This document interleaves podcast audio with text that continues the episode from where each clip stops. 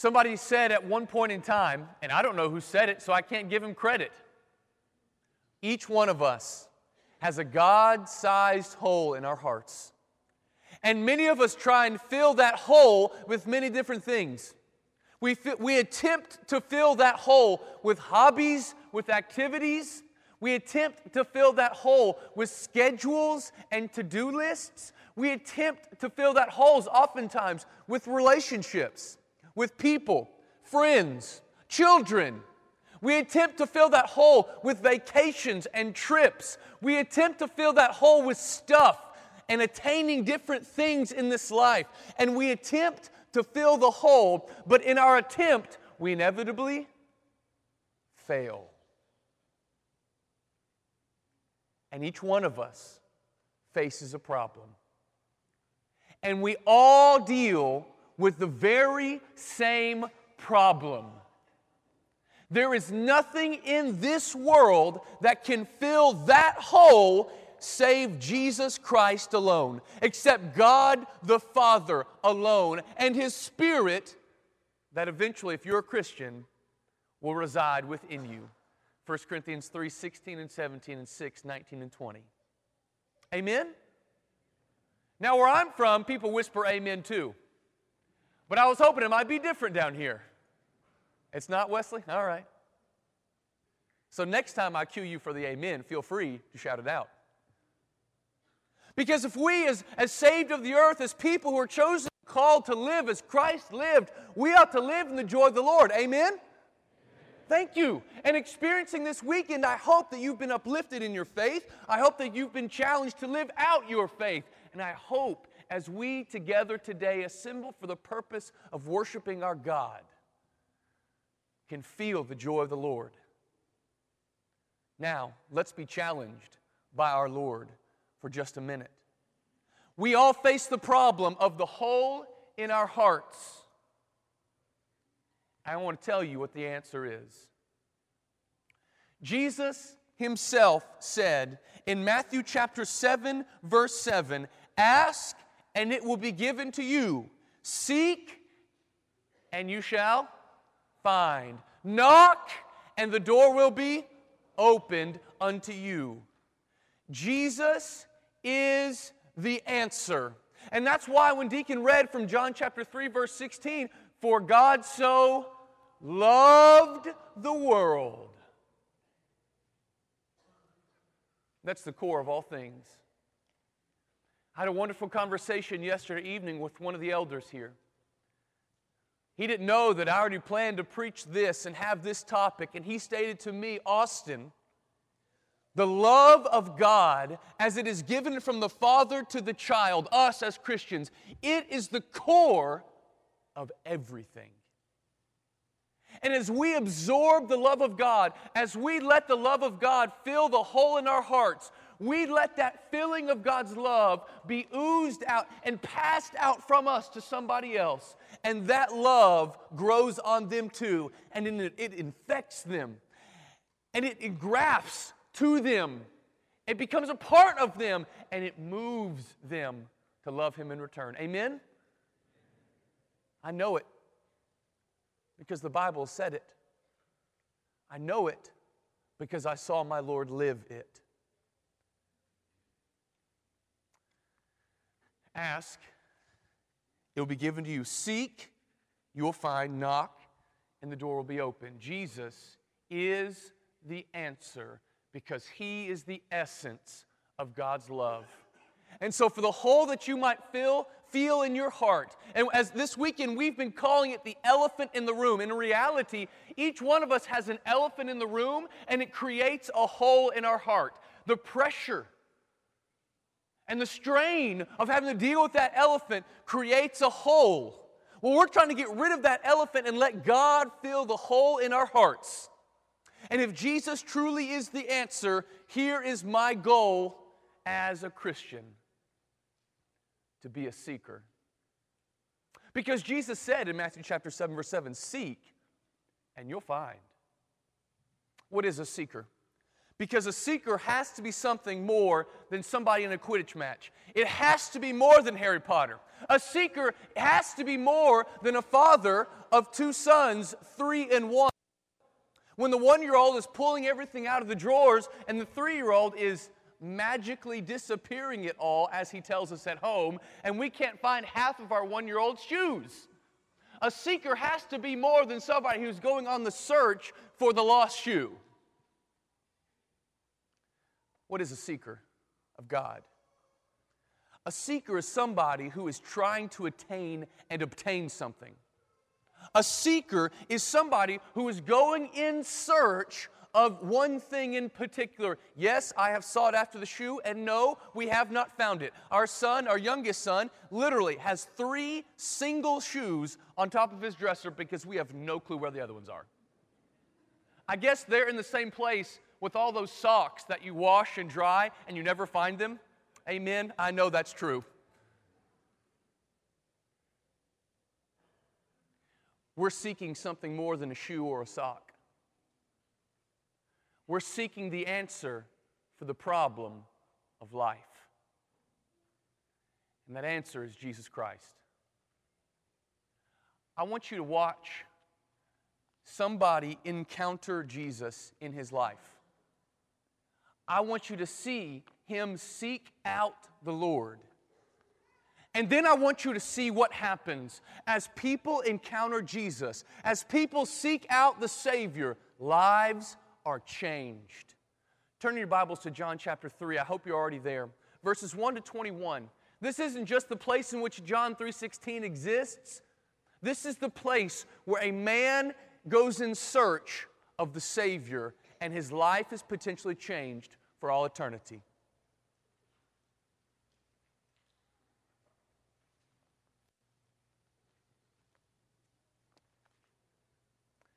If you're in John chapter 3, I want you to hear a couple of descriptions before we begin in the study of him. Nicodemus, we know his name.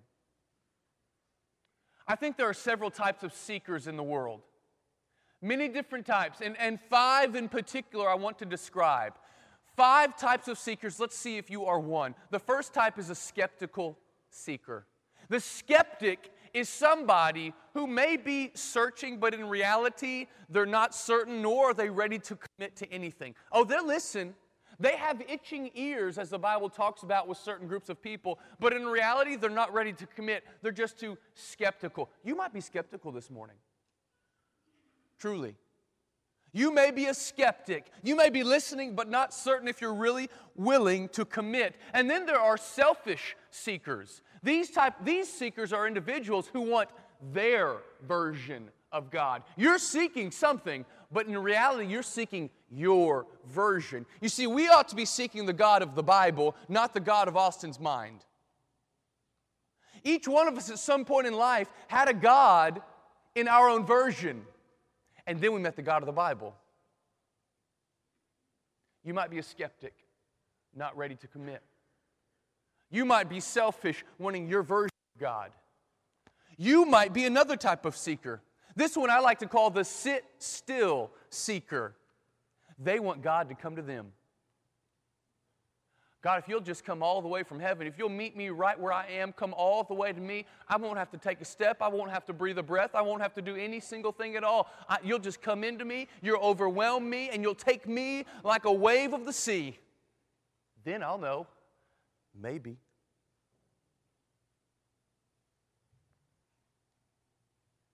Are you a skeptic?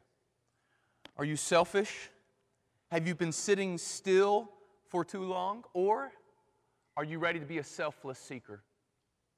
a selfless individual who truly wants God to lead them wherever God sees that fit? Or are you a sincere seeker, someone who is truly, honestly seeking out the God of the Bible, and whatever end that becomes for that person, they're okay with it because the authenticity in which they live, the sincerity in which they seek? I hope you're one of those last two. Let's look at Nicodemus in chapter 3 and see what he was. The Bible opens up in verse 1 of that chapter. Now, there was a man of the Pharisees named Nicodemus. He was a ruler of the Jews. He was in the ruling party, the popular people of the Old Covenant law. And this man came to Jesus when? By night. This man came to Jesus by night and said to him, Rabbi, we know that you're a teacher come from God, for no one can do these signs that you do unless God is with him. Interesting the words that Nicodemus chose to use here. He said, Rabbi. Rabbi just means teacher. He didn't call Jesus Lord. He didn't refer to him as Messiah. He says, Rabbi, teacher, of which there were many rabbis in that day and age. Rabbi, teacher, we. So he calls him by a general name. And then he doesn't even single himself out, but groups himself within a setting of other people. I wonder what is holding Nicodemus back. Oh, yeah, he came under the shroud of darkness. I don't know what Nicodemus's intentions were. I don't know where his heart was, nor why he came to Jesus at night, calling him by a general name and then grouping himself within another group of people. But I know what happens moving forward from this encounter. He says, Rabbi, we know that you are a teacher come from God, for no one can do these signs that you do unless God is with him. And Jesus answered him, Truly, truly, I say to you, unless one is born again, he cannot see the kingdom of God. Nicodemus basically said, How is that possible? How can an old man be born again? He's big and grown. Well, Jesus goes on to answer in verse 5. He says, I'm not talking about physical birth. I'm talking about unless one is born of water and spirit, he cannot enter the kingdom of God. That which is born of the flesh is flesh, and that which is born of the spirit is spirit. He said, Get with the picture, Nicodemus. You come here thinking of worldly things in worldly terms, but I've come to bring more. I've come to give you life and give it abundantly. I've come to bring that which is flesh and transform it into that which is spirit. I don't know what you've been seeking. Jesus could have said, but I know the answer that I'm about to give you. Are you ready for the answer? This man encountered Jesus and his life was potentially altered for all time. The following paragraph he says in verse 9 Nicodemus said to Jesus, How can these things be? And Jesus says in verse 10, Aren't you a teacher of Israel, yet you don't understand what I'm talking about?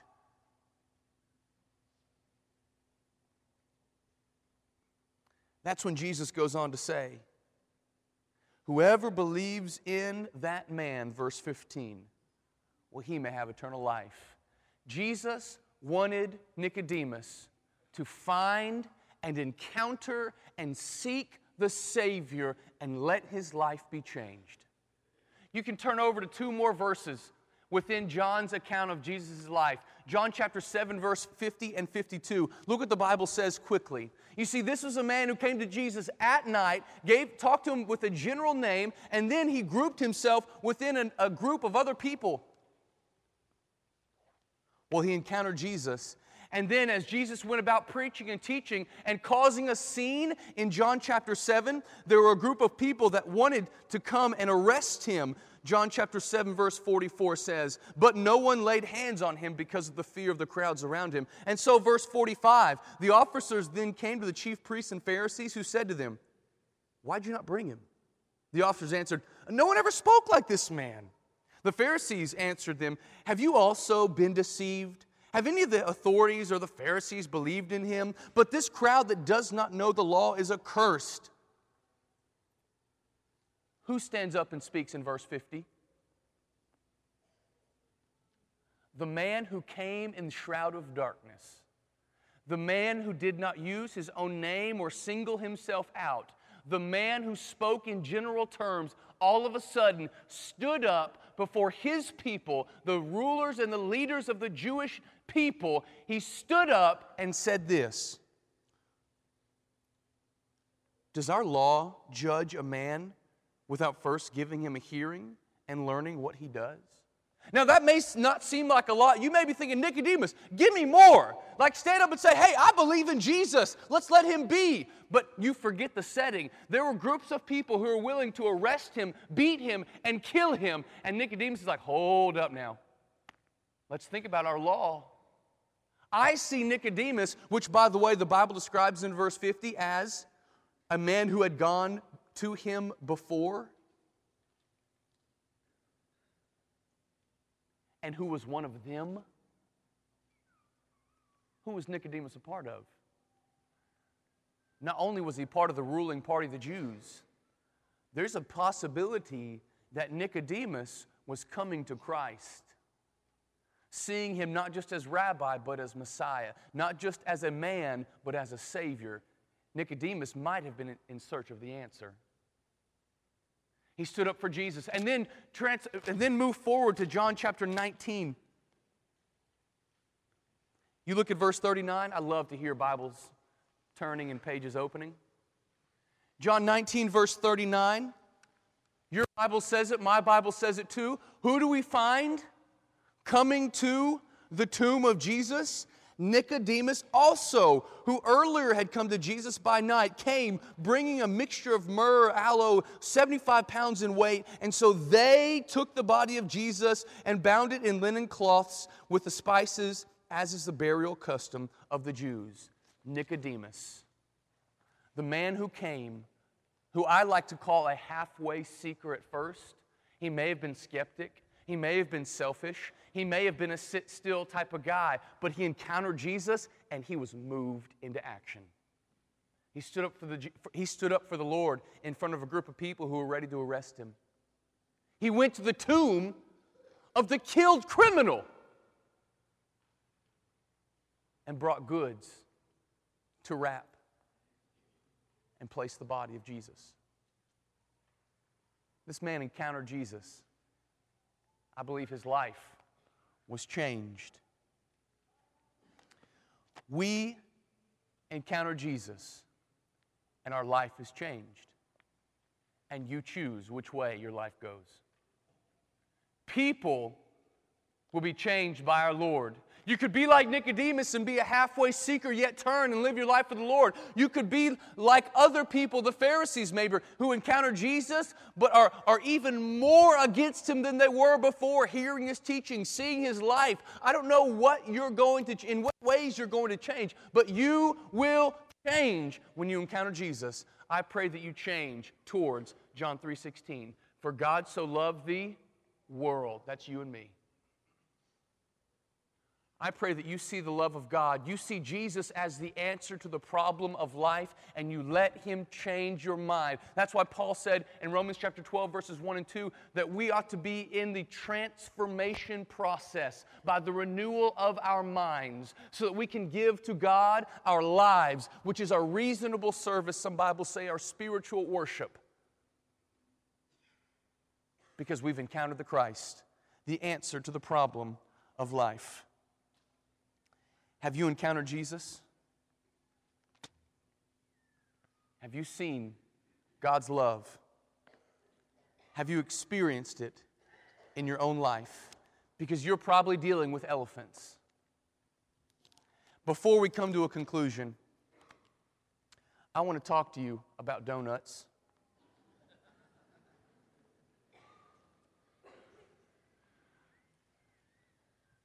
You may have heard this story before. You may not have.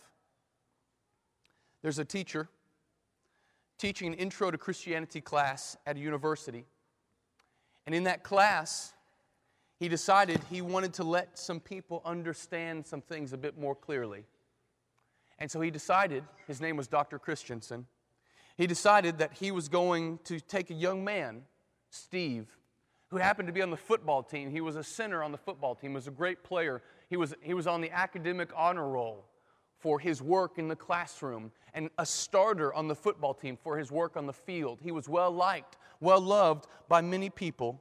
And even though Dr. Christensen had tried hard to communicate the essence of the gospel message of Jesus in his class, he found that most of his students looked upon that course and, quite frankly, the gospel as drudgery and old hat. And so he got with Steve after class early in the week. And he asked Steve the question how many push ups can you do? Steve said, I do about 200 every night. 200.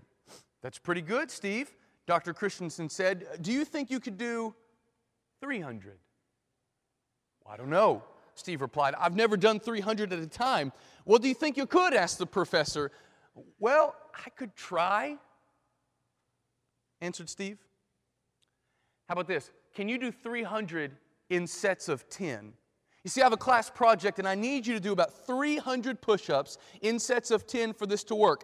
Can you do it? I need you to tell me that you can do it, said Dr. Christensen. Steve said, Well, I think I can. Okay, yeah. Yeah, I can do it. So Dr. Christensen said, Good. I need you to do this Friday. Let me explain to you what I have in mind. So Friday came, and Steve got to class just a little bit early, sat in the front row, and when class began, Dr. Christensen pulled out a huge box of donuts. Now, these weren't just like the normal kind of donuts, all glazed or maybe even some chocolate on top. No, these are the fancy, sprinkly, frou frou kind of donuts that people probably get white coffee with.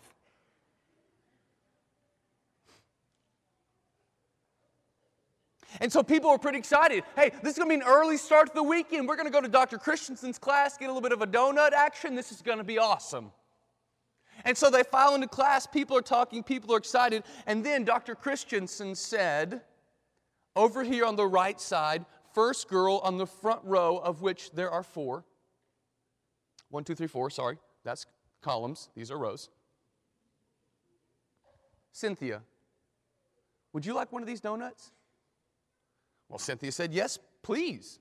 So Dr. Christensen turned to Steve. Steve left his desk, got on the ground, and said, Steve, would you do 10 push ups so that Cynthia may have a donut? He said, Sure. He jumped down the ground, popped 10 off there, you know, popped up feeling good about himself. So then he returned and went to the next person. He said, Joe, Joe, would you like a donut? Joe said, Sure. The professor asked Steve, Would you do 10 push ups so Joe can have the donut?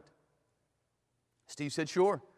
10 push ups, down, up, finished, moved on.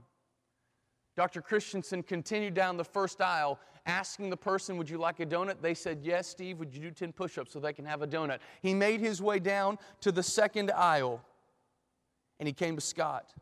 Scott was on the basketball team and in as good a physical condition as Steve. And so the professor asked Scott, Would you like a donut? Scott's reply was, Yeah, if I can do my own push ups. And Dr. Christensen said, No, Steve has to do them. Scott said, Well, then I don't want one. The professor shrugged his shoulders, then turned to Steve and said, Steve, would you do 10 push ups so Scott can have the donut that he does not want? Steve said, Sure. With perfect obedience, Steve started doing the push ups, and Scott yelled out, Hey, I said I didn't want one. Dr. Christensen said sternly, Look, this is my class, these are my desks, these are my donuts. Just leave it on the desk if you don't want it. So Scott took his donut, put it on the desk. Now, by this time, Steve had begun to perspire and was starting to slow down a little bit. He actually just stayed on the floor between sets because it took too much effort to get up and down. And as Dr. Christensen started down the third row, many students were beginning to get a little angry. Dr. Christensen asked Jenny, Jenny, do you want a donut? And she firmly answered, No. Then Dr. Christensen asked Steve, Steve, would you do 10 more push ups so Jenny can have the donut that she doesn't want? Steve did 10. Jenny got a donut. By now, a growing sense of uneasiness filled the room. The students were beginning to say no, and there were all these uneaten donuts left on the desk. Steve also had to put forth a lot of extra effort to get these push ups done for each donut. There was at this point in time a pool of sweat on the floor where he was perspiring and it was dripping off of his face as it was turning red from the physical effort having to be put forth. And because Dr. Christensen could no longer bear to watch Steve's hard work go for all these uneaten donuts left on desks, he asked Robert, the most vocal unbeliever in the class, to come forward, stand, and watch Steve do his push ups, counting to make sure he did all 10 in each set. And as the professor started down the fourth row, he noticed students from other classes had wandered in and sat down on the steps along the radiators that ran down the sides of the room. He did a quick count and saw that there were now 34 students in the room, and Dr. Christensen started to get worried. I don't know if Steve is going to be able to do all of these push ups for all of these students. So he went on to the next person and the next and the next. And near the end of the row, Steve was really having a hard time. It was taking a lot more time to complete. And Dr. Christensen just finished the fourth row and started on the visitors seated by the radiators. And Steve's arms were now shaking with each push up in a struggle to lift himself against the force of gravity. Sweat was profusely dripping off his face, and there was no sound except his heavy breathing. No one said a word. By this time, there was not a dry eye in the room as Steve suffered on the ground, push up after push up, uneaten donut after uneaten donut. The very last two students in the room were two young women, both well liked, kind, very friendly individuals. Dr. Christensen went to Linda and asked if she wanted a donut. Linda said very sadly, No, thank you. And so the professor quietly said, Steve, would you do 10 push ups? So that Linda can have a donut she doesn't want. Grunting from the effort, Steve did 10 very slow push ups for Linda.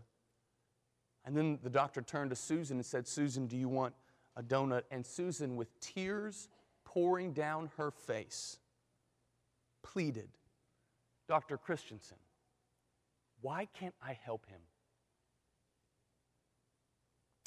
And Dr. Christensen, with tears of his own, explained. No. Steve has to do it alone. I've given him the task, and he's in charge of seeing that everyone here has an opportunity for a donut, whether they want it or not. When I decided to have a party this last day of class, I looked back at my grade book. Steve is the only student with a perfect grade. Everyone else has failed the test, skipped the class, or offered up inferior work. And Steve told me that in football practice, when a player messes up, he oftentimes has to do push ups. And so I told Steve that none of you could come to the party, not a single one of you, until he and unless he was willing to pay the price by doing your push ups. So he and I made a deal for your sake. Steve, would you do 10 push ups so Susan can have a donut? And Steve very slowly finished his last push up with the understanding that he had accomplished all that was required of him, having done 350 push ups. His arms literally buckled beneath him, and he fell face first onto the floor. Dr. Christensen turned to the room and said, And so it was that our Savior Jesus Christ, pleaded to the Father, Into your hands I commend my spirit. With the understanding that he had accomplished all that was required of him, he yielded up his life for us. And like some of those in this room, many leave the gift on the desk uneaten. And in effect, our Savior suffered and died to be the answer to your problem that you're not willing to receive.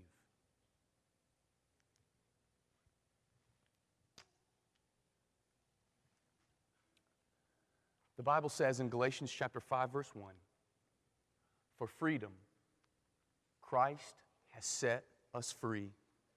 Stand firm therefore and do not submit again to a yoke of slavery. Can I ask you a question? Will you eat the donut? Will you let God fill the hole in your heart? Will you allow Jesus to be the answer to your problem? Because he's ready and willing. And the Bible says, if you are, he's ready and willing to forgive. And if we can help you, come to Jesus for the answer and for the solution of the problem in your life, whatever it is. We want to help you in your walk towards Christ, with Christ, into eternity forever. Amen? Let it be known as we stand and sing this song together.